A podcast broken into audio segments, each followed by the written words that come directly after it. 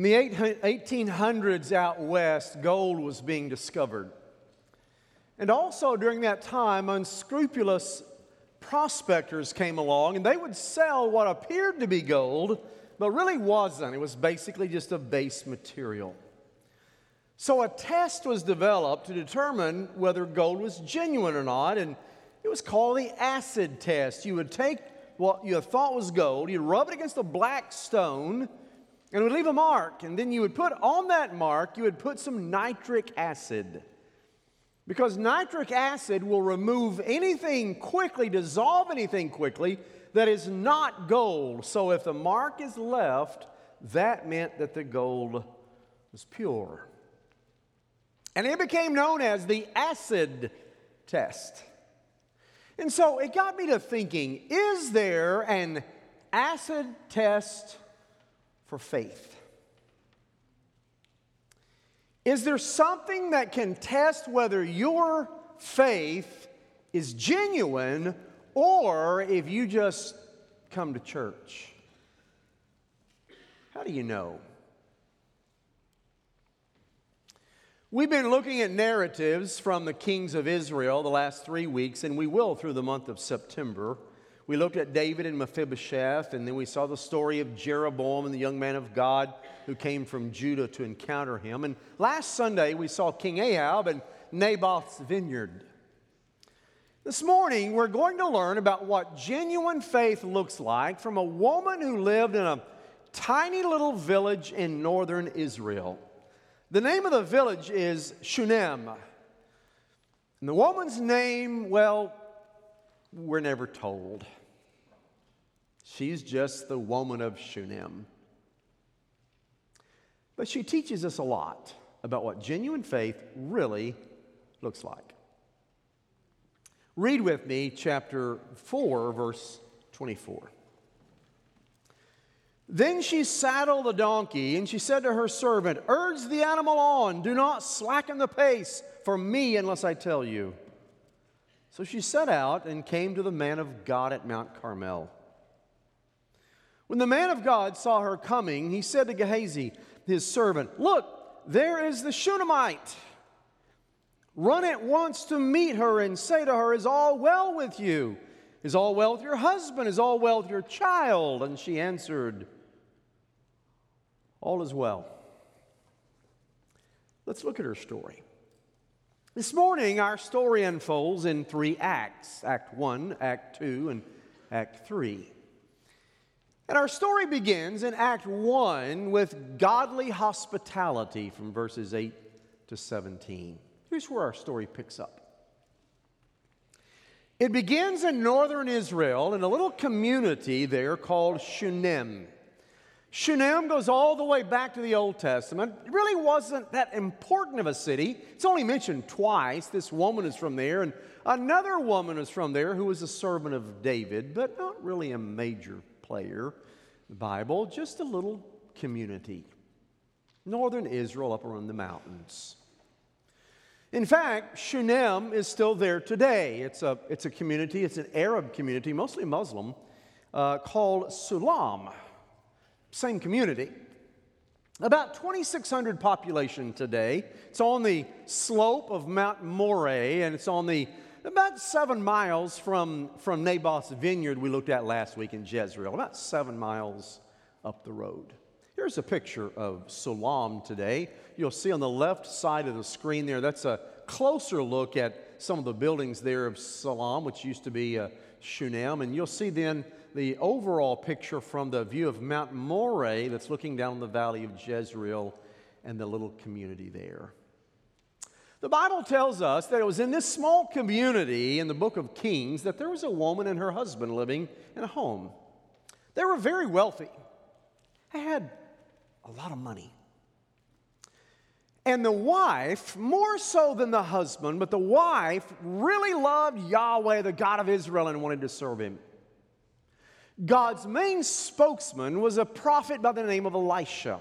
Elisha lived 25 miles to the north of Shunem in a place called Mount Carmel. So, whenever he left Carmel, he would go through Shunem anywhere he went pretty well throughout all of Israel. So the woman and her husband decided we want to do good things for Elisha because he is a man of God.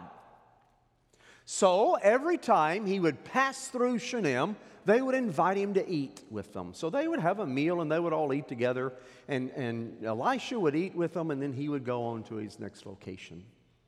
The Bible tells us that she was a wealthy woman. Uh, we assume wealthy. The word gadol in Hebrew is used, which means great. It could mean wealthy. It could also just mean very uh, outstanding or very well known. Most likely, she she had a lot of possessions because what she did next.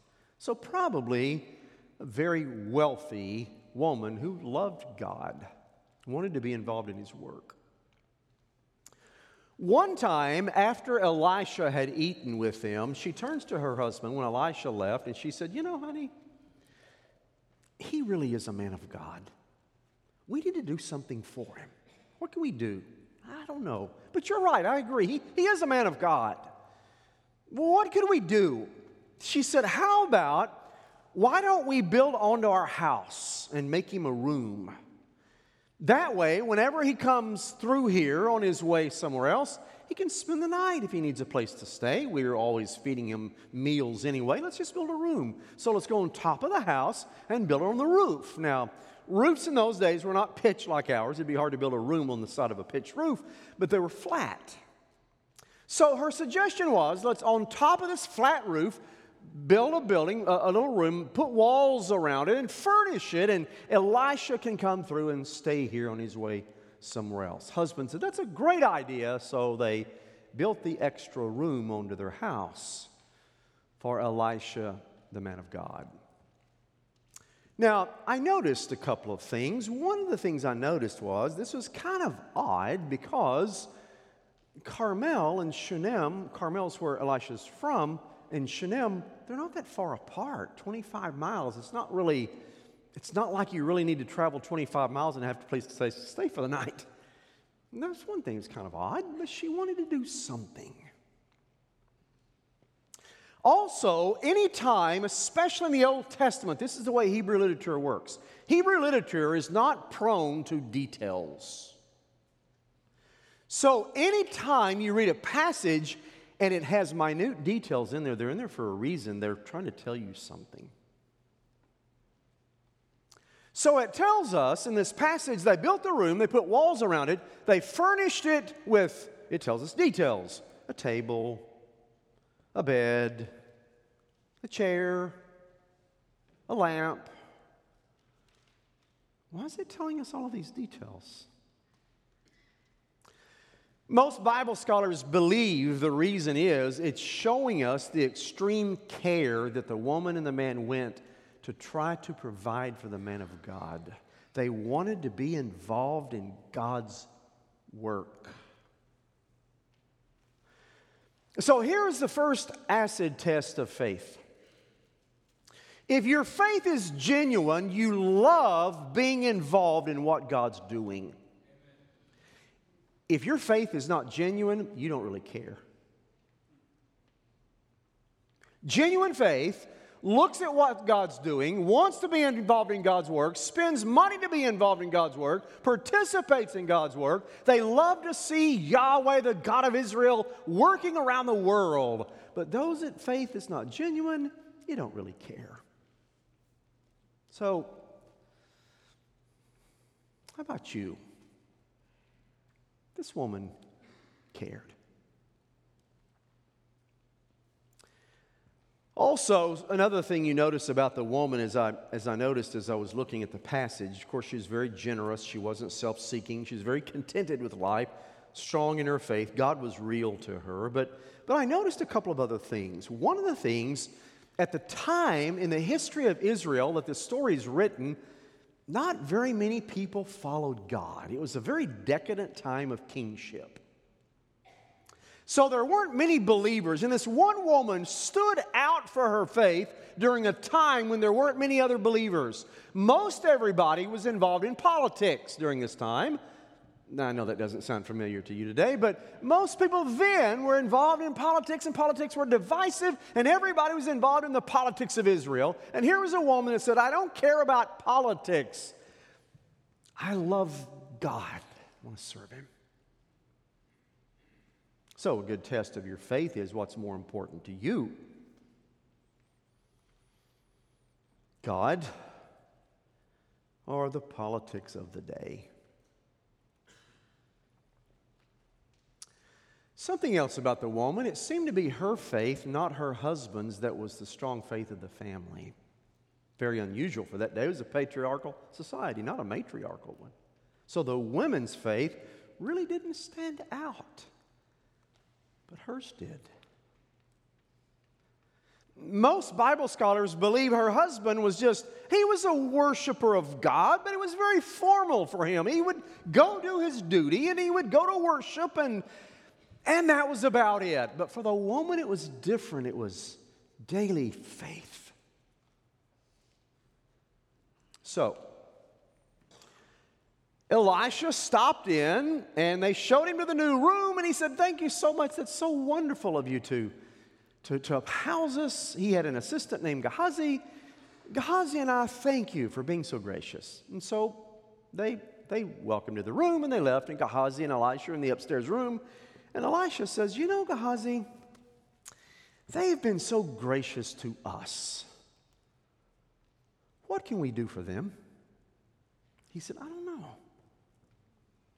He said, Why don't we go to the king of Israel and speak for her? We have a hearing with him, and he, she doesn't, and she doesn't need material possessions. They're wealthy, but, but maybe the king could do something, or maybe the commander of the army could do something. Maybe let's go to the commander of the army. Maybe they could give her some land, or I don't know, something. Call her in here.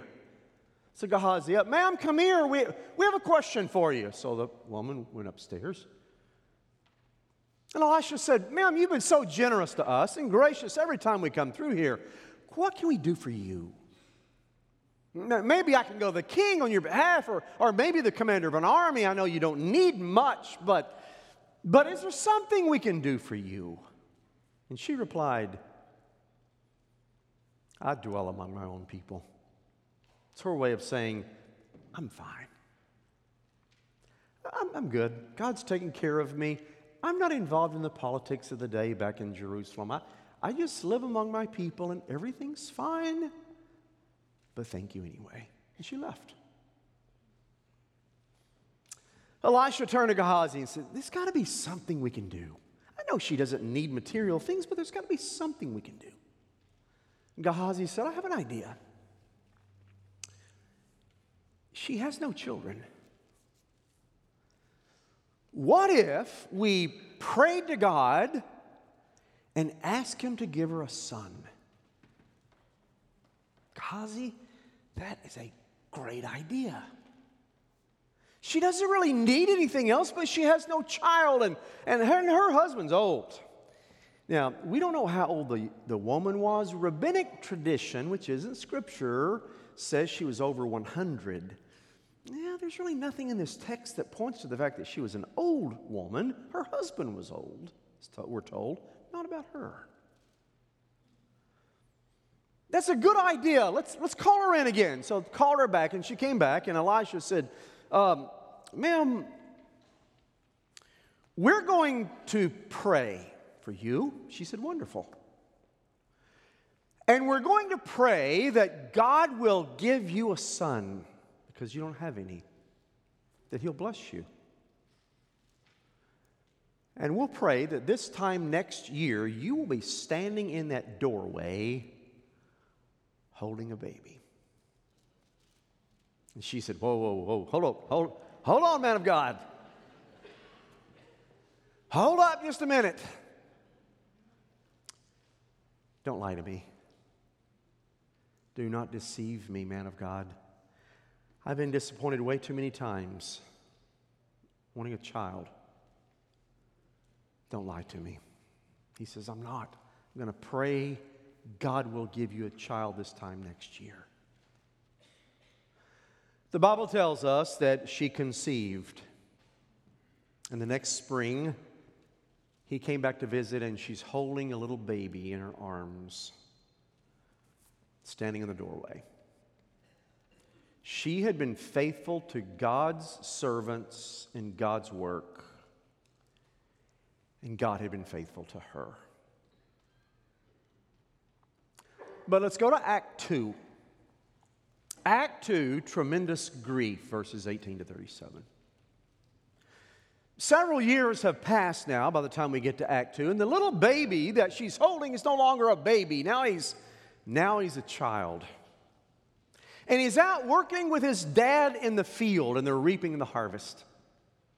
Now, harvest time in Israel is hot. I know you don't know anything about being hot, but it's really hot there. And, and even today, harvest time in Israel is really hot.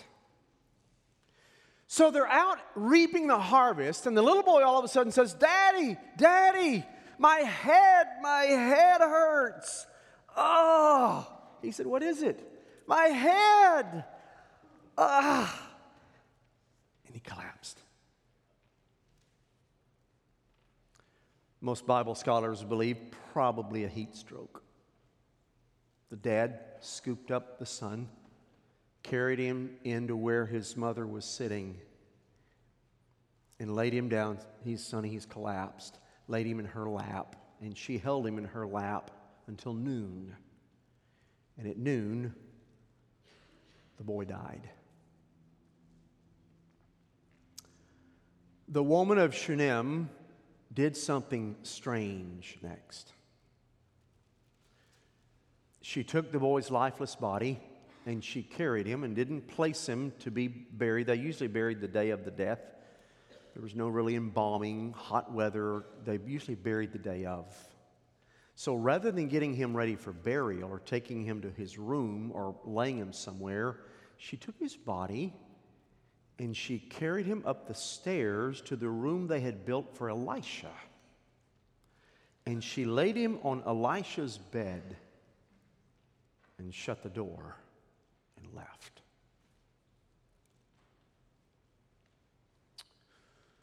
Why would she take him there?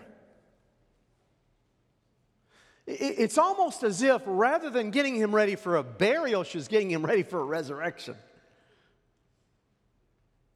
And she left. And as she's walking down the stairs, something probably crosses her mind.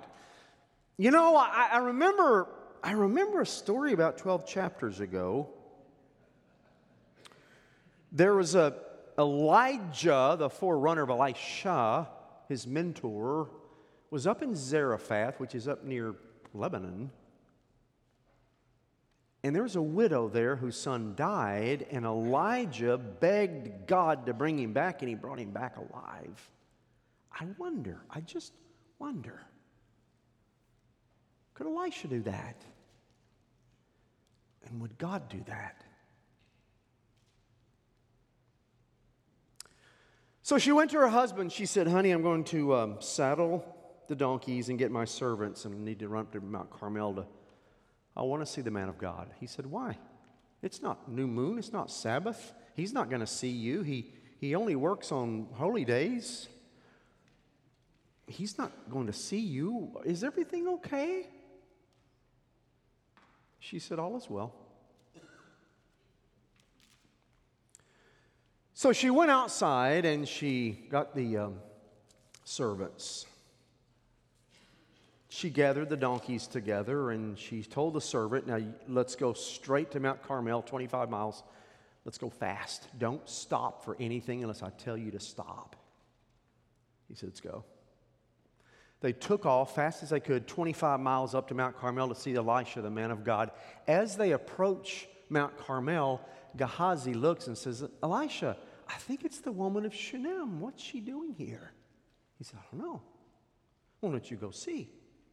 So Gehazi went to meet her and he said, Ma'am, you're, you're the woman of, of Shunem. Is, is everything okay? She said, All is well.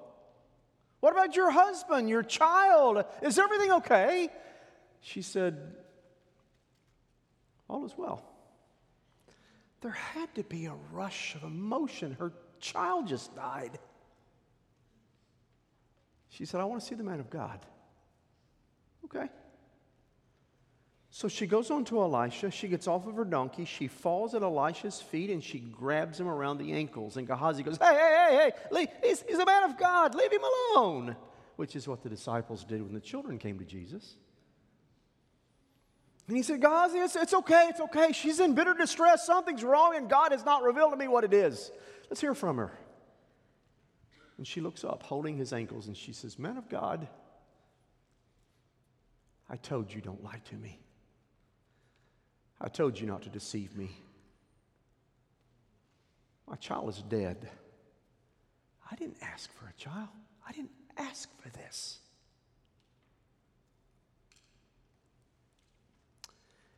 And you know, folks, sometimes bad things happen to good people. Sometimes things happen to you you don't ask for. But God's still in control. And your response during those times shows whether your faith is real or not.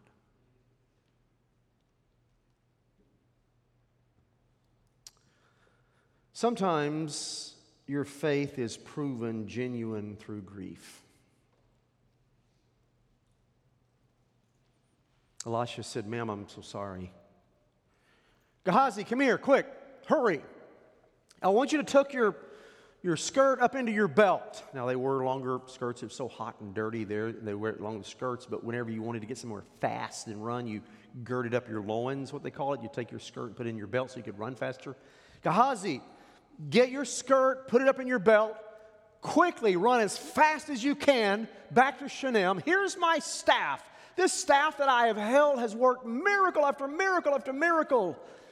Take this staff, there's power in it. And when you get there and you see that little boy dead in the room, you lay that staff across his face. Let it sit there. And let's see if he comes back to life. Go fast, hurry.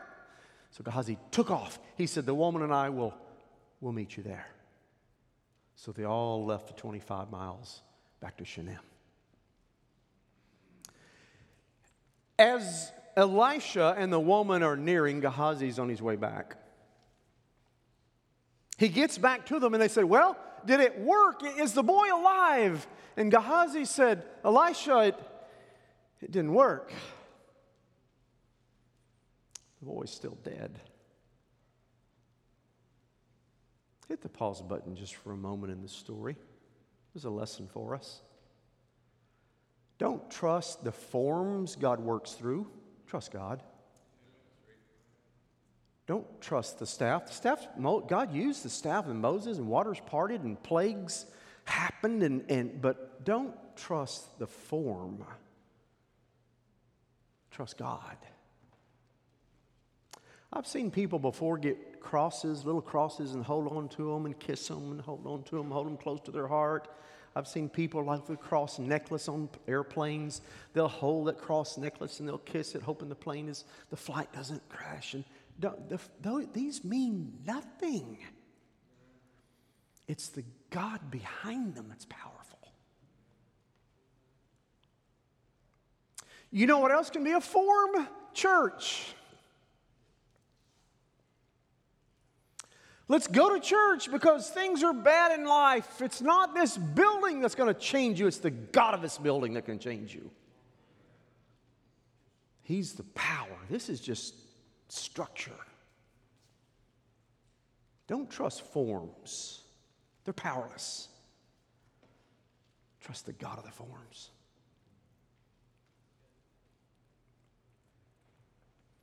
Sorry, Elisha, didn't work. He said, let's keep going. So they got to Shunem. They went upstairs, and Elisha said, you, you two, you stay out here. I'm going in here. I'm going into the room by myself. Now, why did Elisha walk into the room by himself? We don't know. There are some theologians that say, well, there was a, there was a superstition around in those days that for three days after a person died, their spirit hovered over the room trying to re enter the body.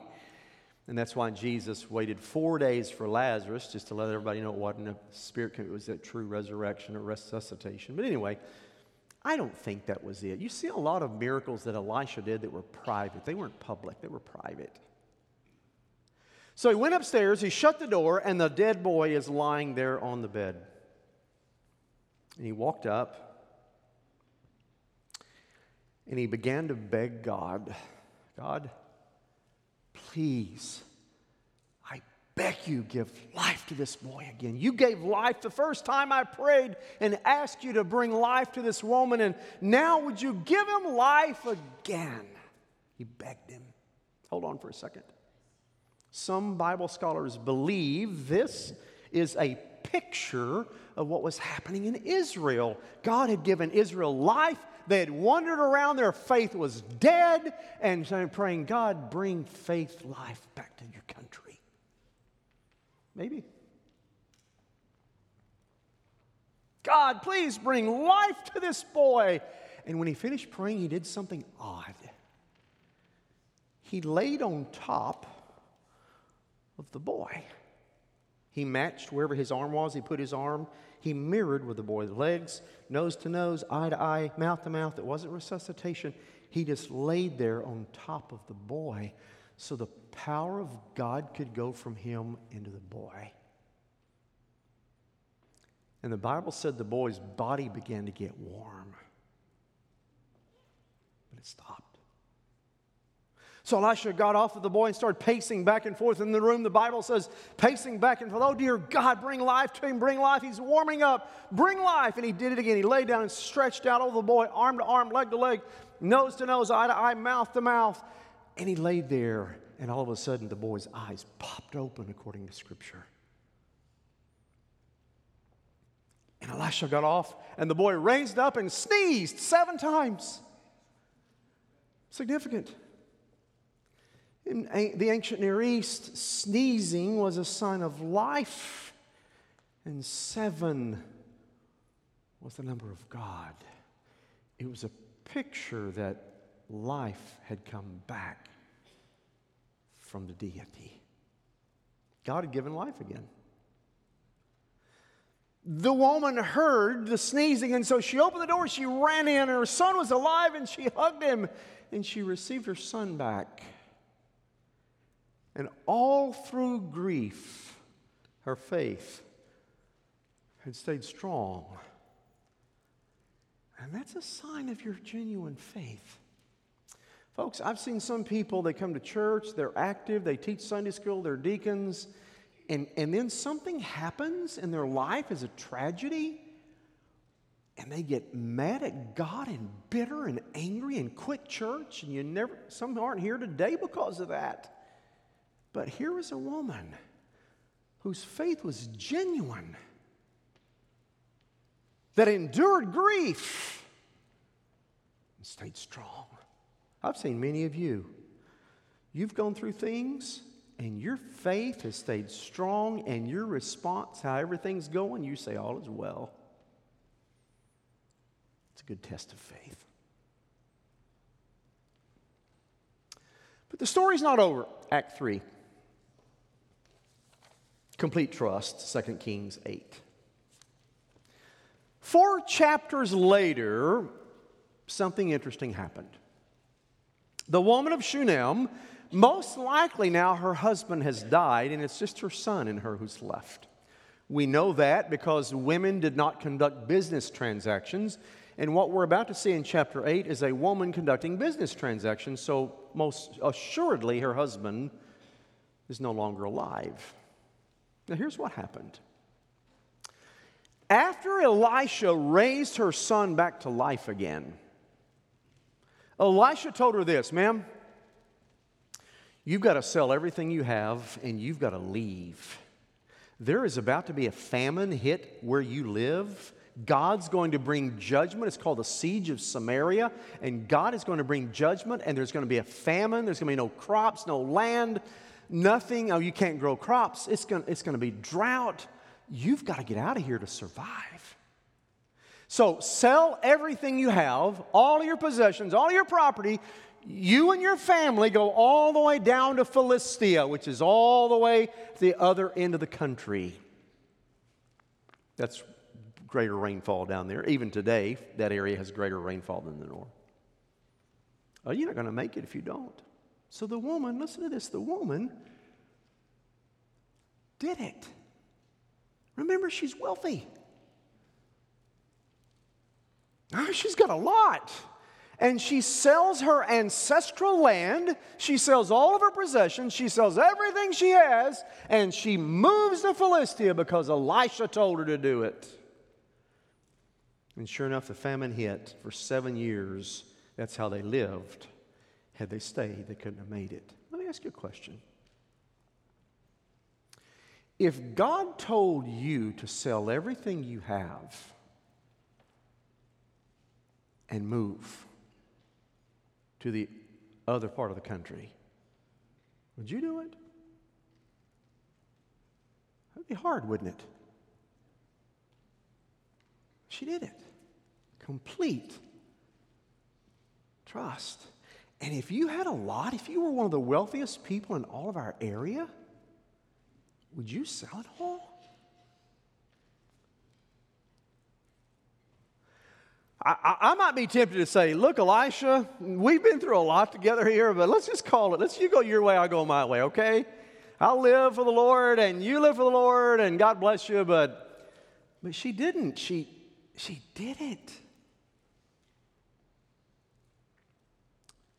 So whenever she sold everything, she put it into a trust. They had a law back in that day that if you put land and property into a trust and you ever come back, you can appeal to get it back.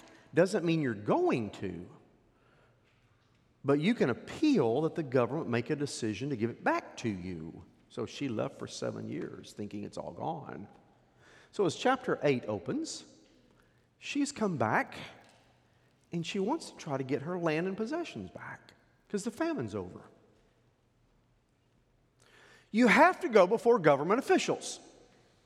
Elisha and Gehazi, servants of the king, got her a hearing with the king. So, as chapter 8 opens, she's standing before the king wanting her land back. The king looks at her and says, Ma'am, tell me your story. Why, why should you get your land back?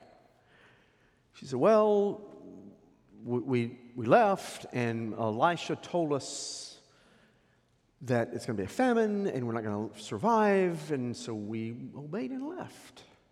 The king turned to Gehazi and says, Gehazi, is that true? He said, It is. Tell me her story. Gehazi says, Look, she didn't have a child and she was so generous to us. She's a uh, Yahweh worshiper. She's so generous to us. She didn't have a child. We prayed for a child and God gave her a child and then the child died and Elisha brought the child back again. And, well, he's here. Hang on a second, king. Come here. And the boy walked out. Here he is. Son, is that true? He said, It's true. He said, Then you deserve your land back. So he ordered the servants, give this woman all of her land back, all of her possessions, everything she left, restore everything back. And give her seven years worth of crops. And she got it all back. Sometimes you trust God completely and it works out. Sometimes you trust it doesn't. But God is going to bless your faith and your obedience either way. And here's a woman who had genuine faith, never weakened and never wavered.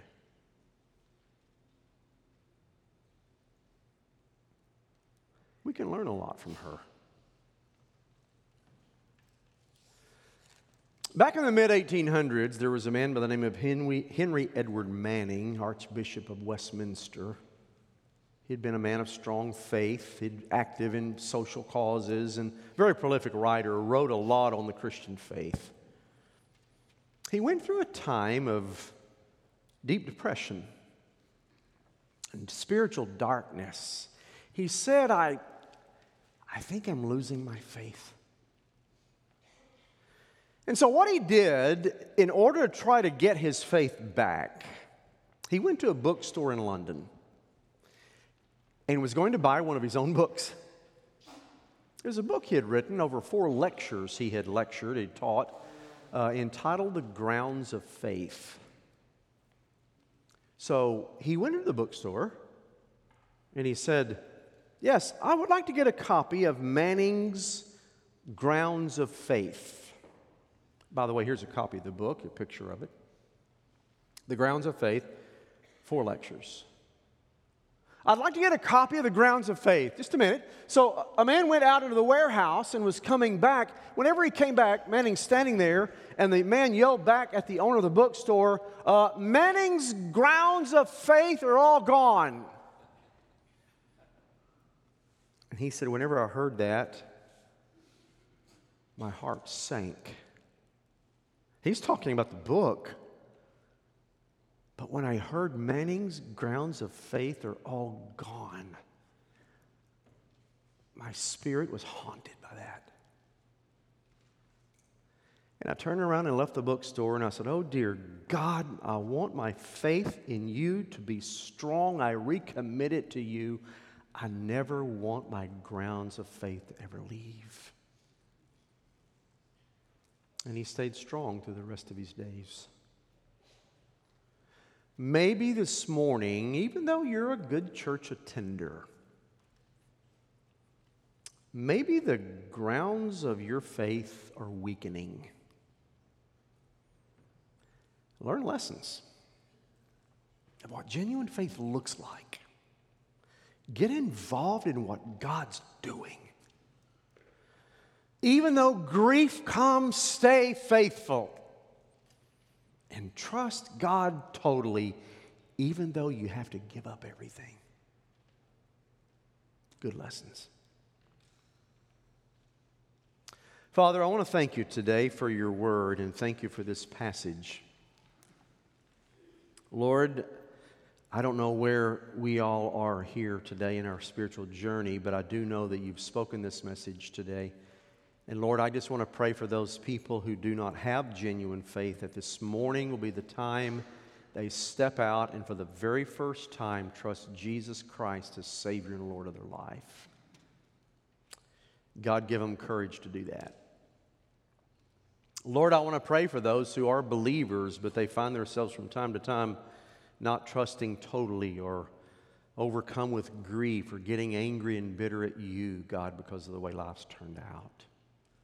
Oh, Father, today I just pray that during this invitation time, you would encourage hearts and spirits. God, help us to make decisions today that are meaningful for you. In Jesus' name, amen.